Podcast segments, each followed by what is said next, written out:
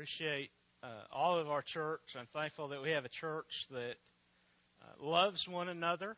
Uh, there's not, uh, although there have been times in the 10 years that we've been here, there have been times we've had disagreements, uh, but there's never been an instance where we've had to call the sheriff um, to come to church. Uh, I've never been threatened with a knife or a gun by one of the deacons.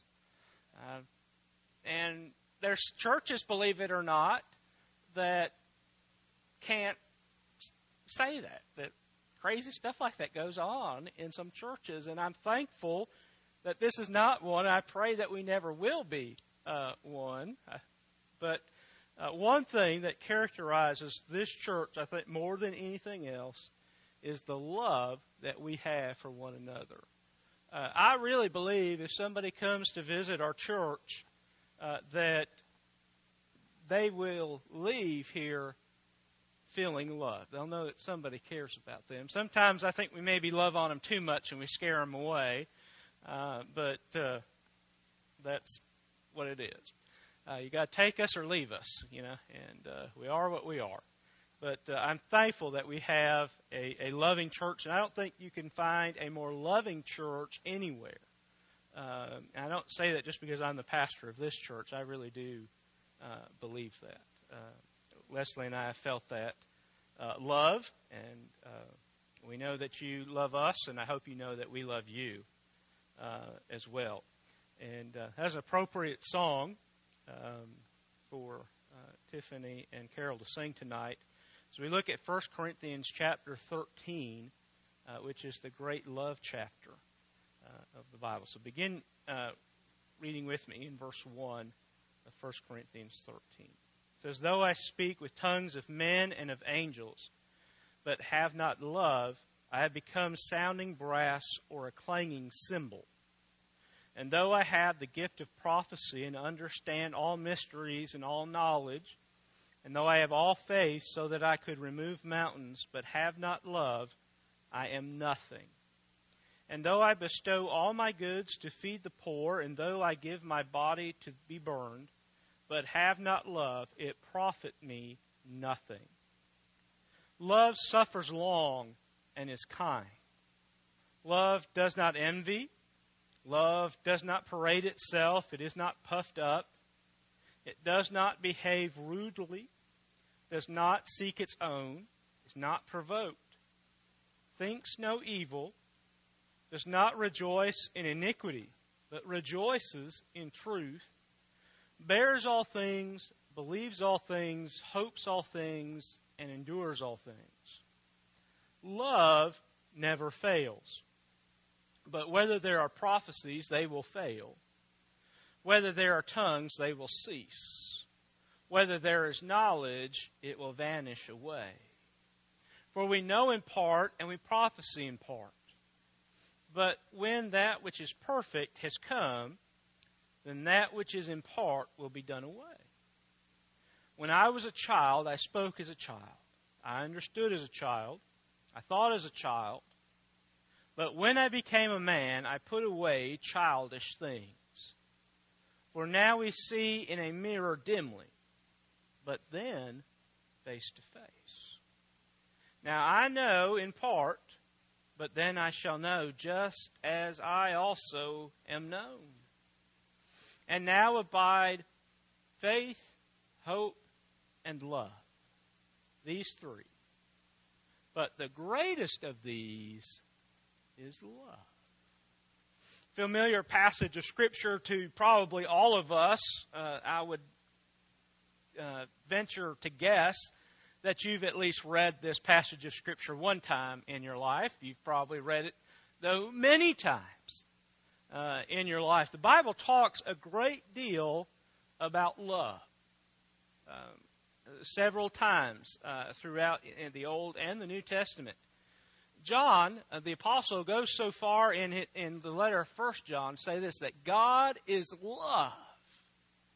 And anyone that loves is born of God. But the one that does not love is not born of God.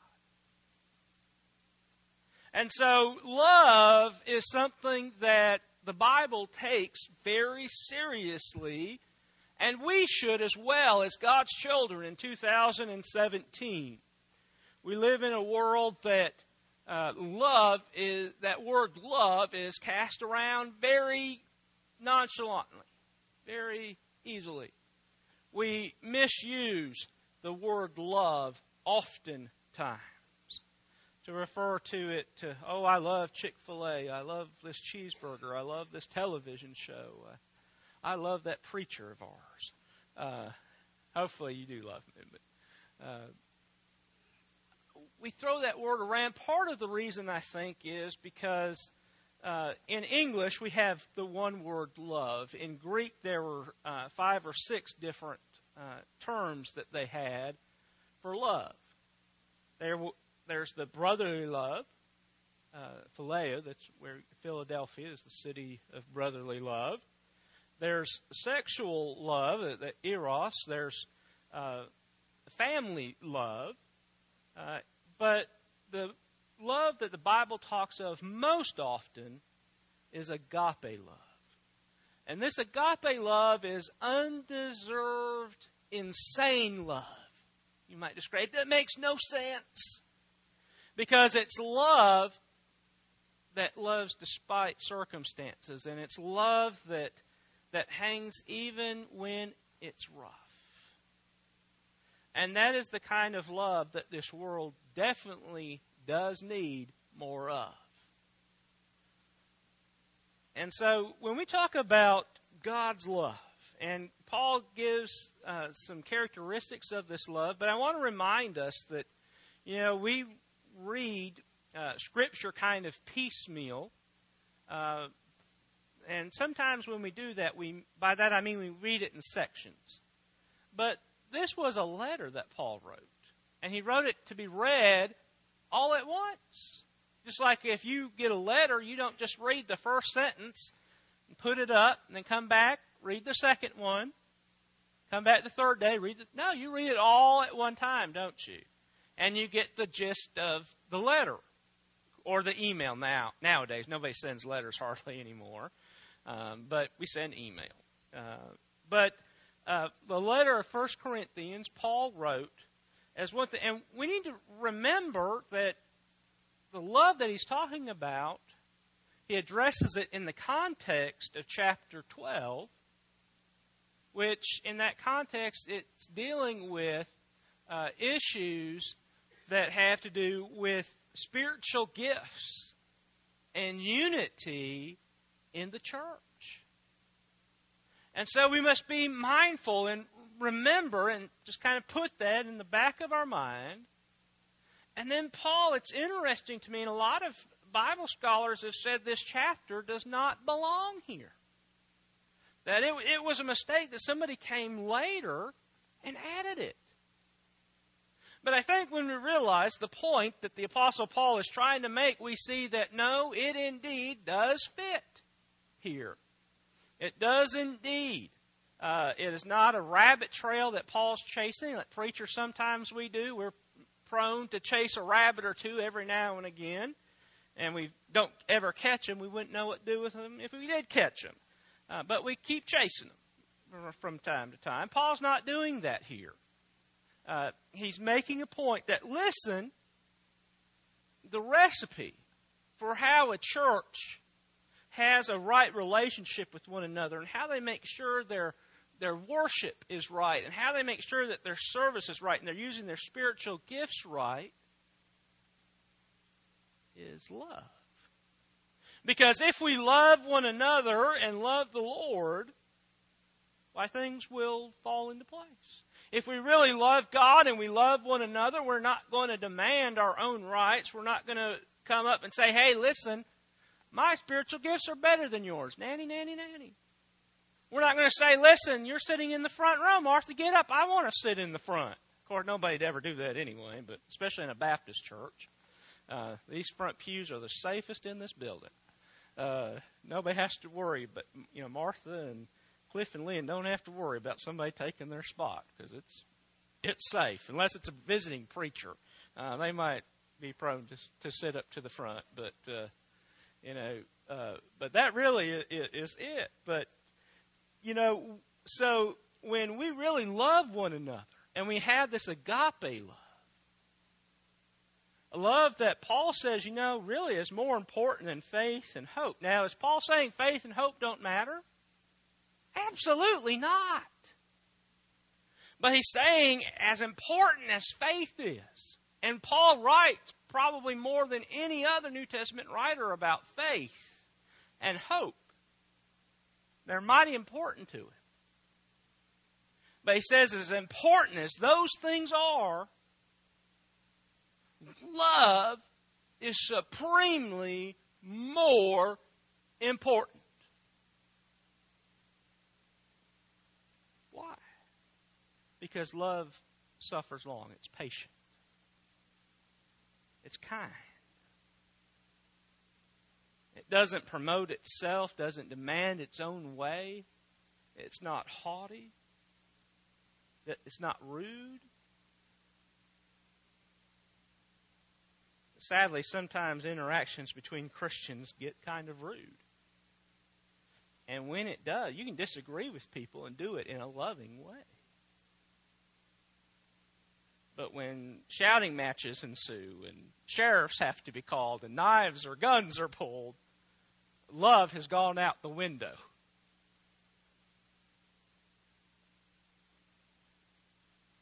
So it doesn't desire evil. When you love somebody, you know, uh, you know, sometimes even people we love can make us mad. Leslie probably on a at least monthly basis. Oh, I wish I could strangle that Aaron. Uh, she never has. She's never, as far as I know, tried to. Might while I'm sleeping or something, I'm in deep sleep or something. But, but I guarantee you, she's at least thought it. It does. Huh, it does. But now that you mention that, hmm, hmm. And uh, so, uh, she, but you know, when you love someone, you can disagree with them. You can be angry with them, even. And yet you don't want harm to come to them. And by the way, Paul also says, you know something else that love doesn't do? Love doesn't push sin under the carpet. Love doesn't just ignore it and pretend it's not there.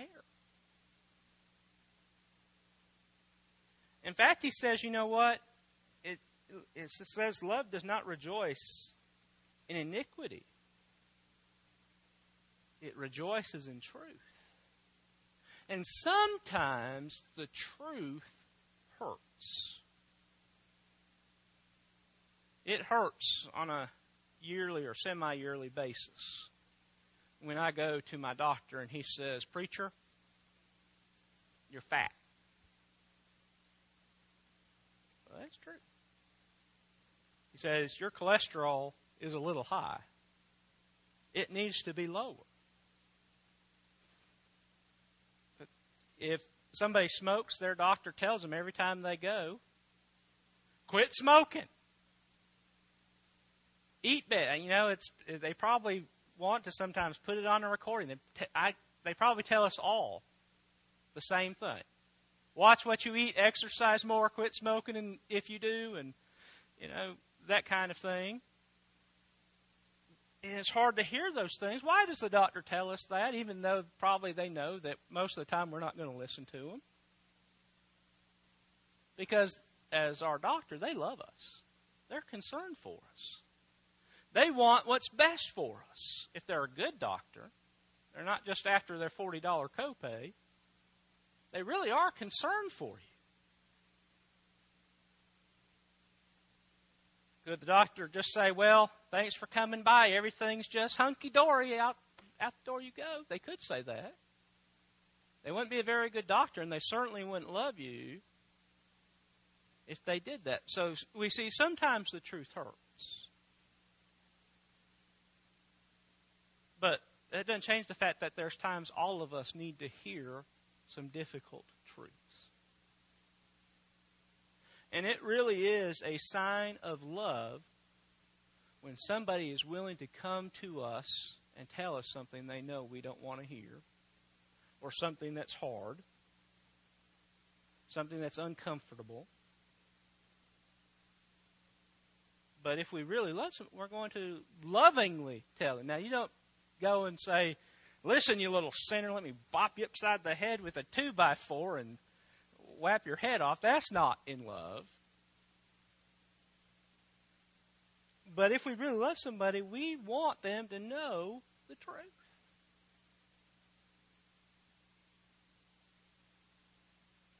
There are people in our society that will say, you know, God's word is politically incorrect these days. There's people that want to change it and twist it and say, make it say whatever they very well want it to say.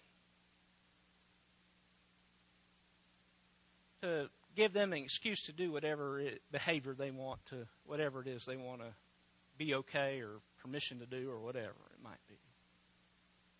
But you see, God loves us enough that He's not going to change truth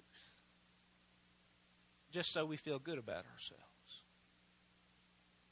He's going to lovingly, the Holy Spirit lovingly convicts us when He needs to convict us. And there's times in all of our lives when the Holy Spirit has to convict us. And if it's been, you know, a super long time since the Holy Spirit's convicted you of something, then perhaps it's because you've not been listening. Chances are it's not because you've been super good, although most of you are really sweet and kind people. But the Holy Spirit has to deal with us on a regular basis about things. Because no matter how many years we've walked with Jesus, we don't look like Him just yet. And that's what God is working in us, the, this process that we call sanctification, is becoming like Jesus that through this life the Holy Spirit comes and works in our life.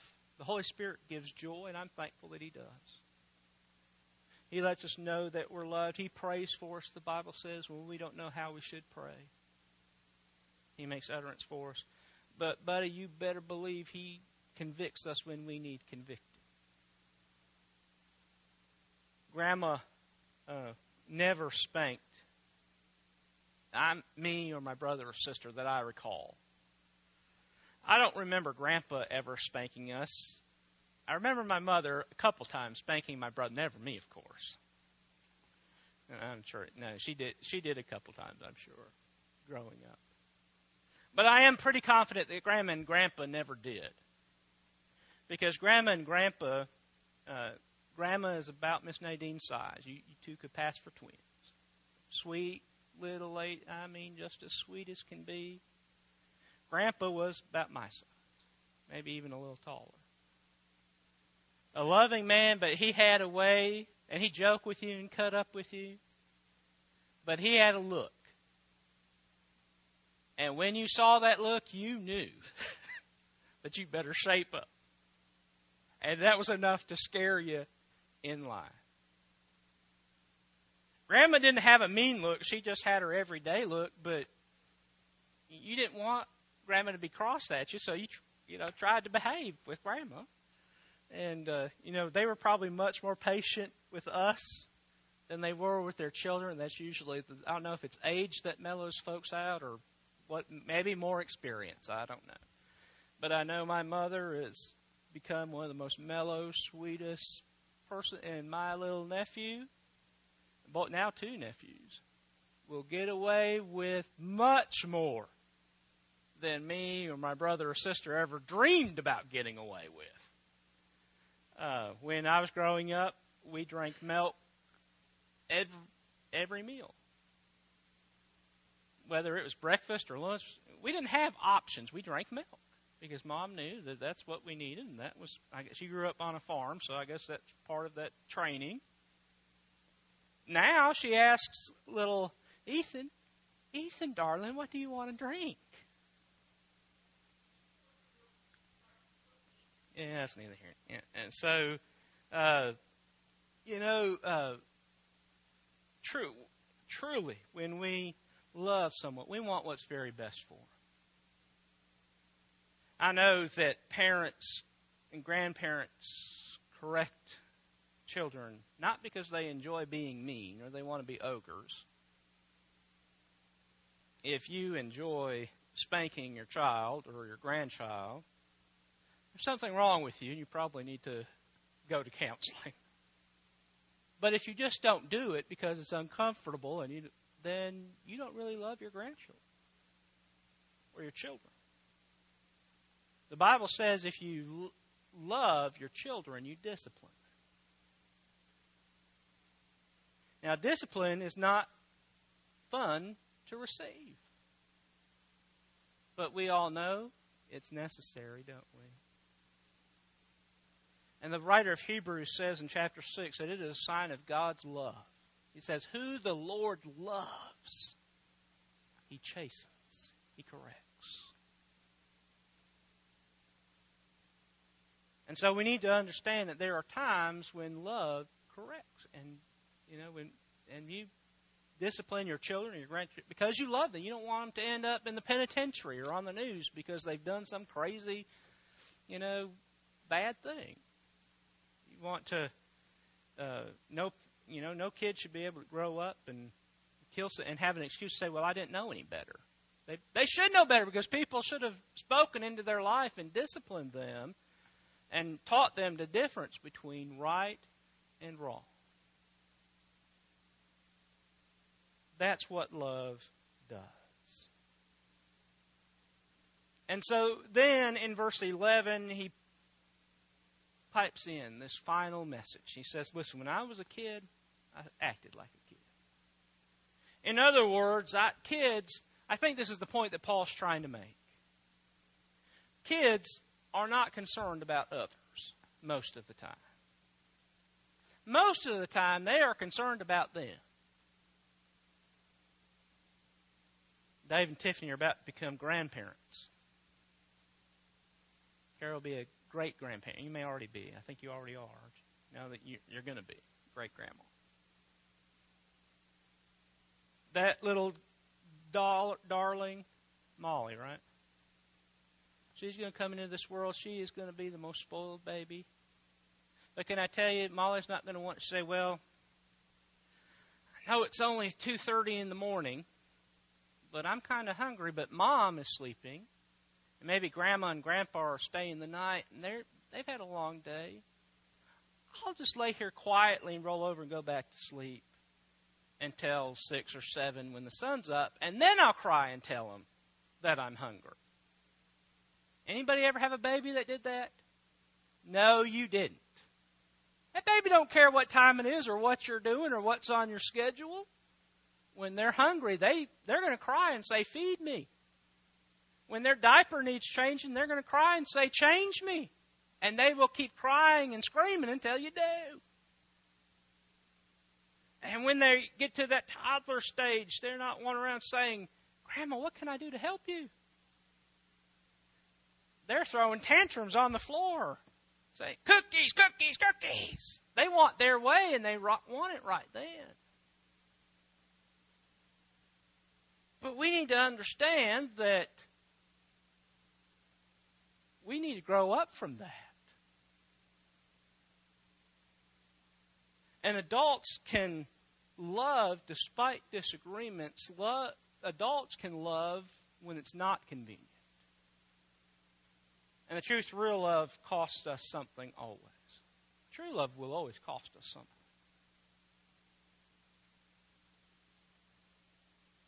But we willingly pay the price because we love. And so Paul says, listen, I grew up, and so I learned to be concerned about others. I learned, as he's already said, I became all things that I might win a few with the gospel. And so he's making the point that, hey, listen, if you really love someone, if you love God and, and love others, then you're not going to behave rudely. You're not going to be proud. You're not going to be arrogant toward other people. You're, you're going to be patient with people. You're going to be kind hearted. You're going to believe in people. He, he makes the point that, you know what? Love never gives up. The time will come when spiritual gifts are going to end. We won't need our spiritual gifts in heaven.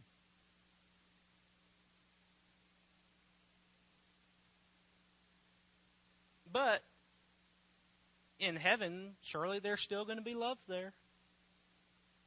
Love will never pass away.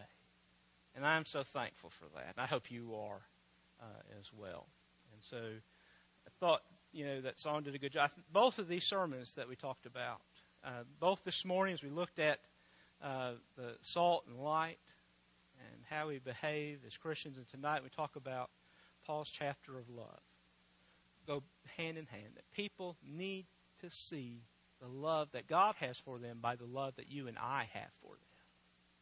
Because they can't see God, but they can see you and me.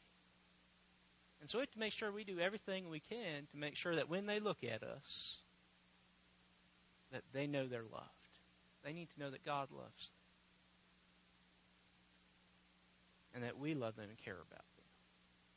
And remember these important characteristics about what love is. And it's certainly not what our culture says love is today. God's love and the way love is supposed to work is much deeper and much longer lasting than the world's love. So hope we'll remember that. Let's stand together and we'll be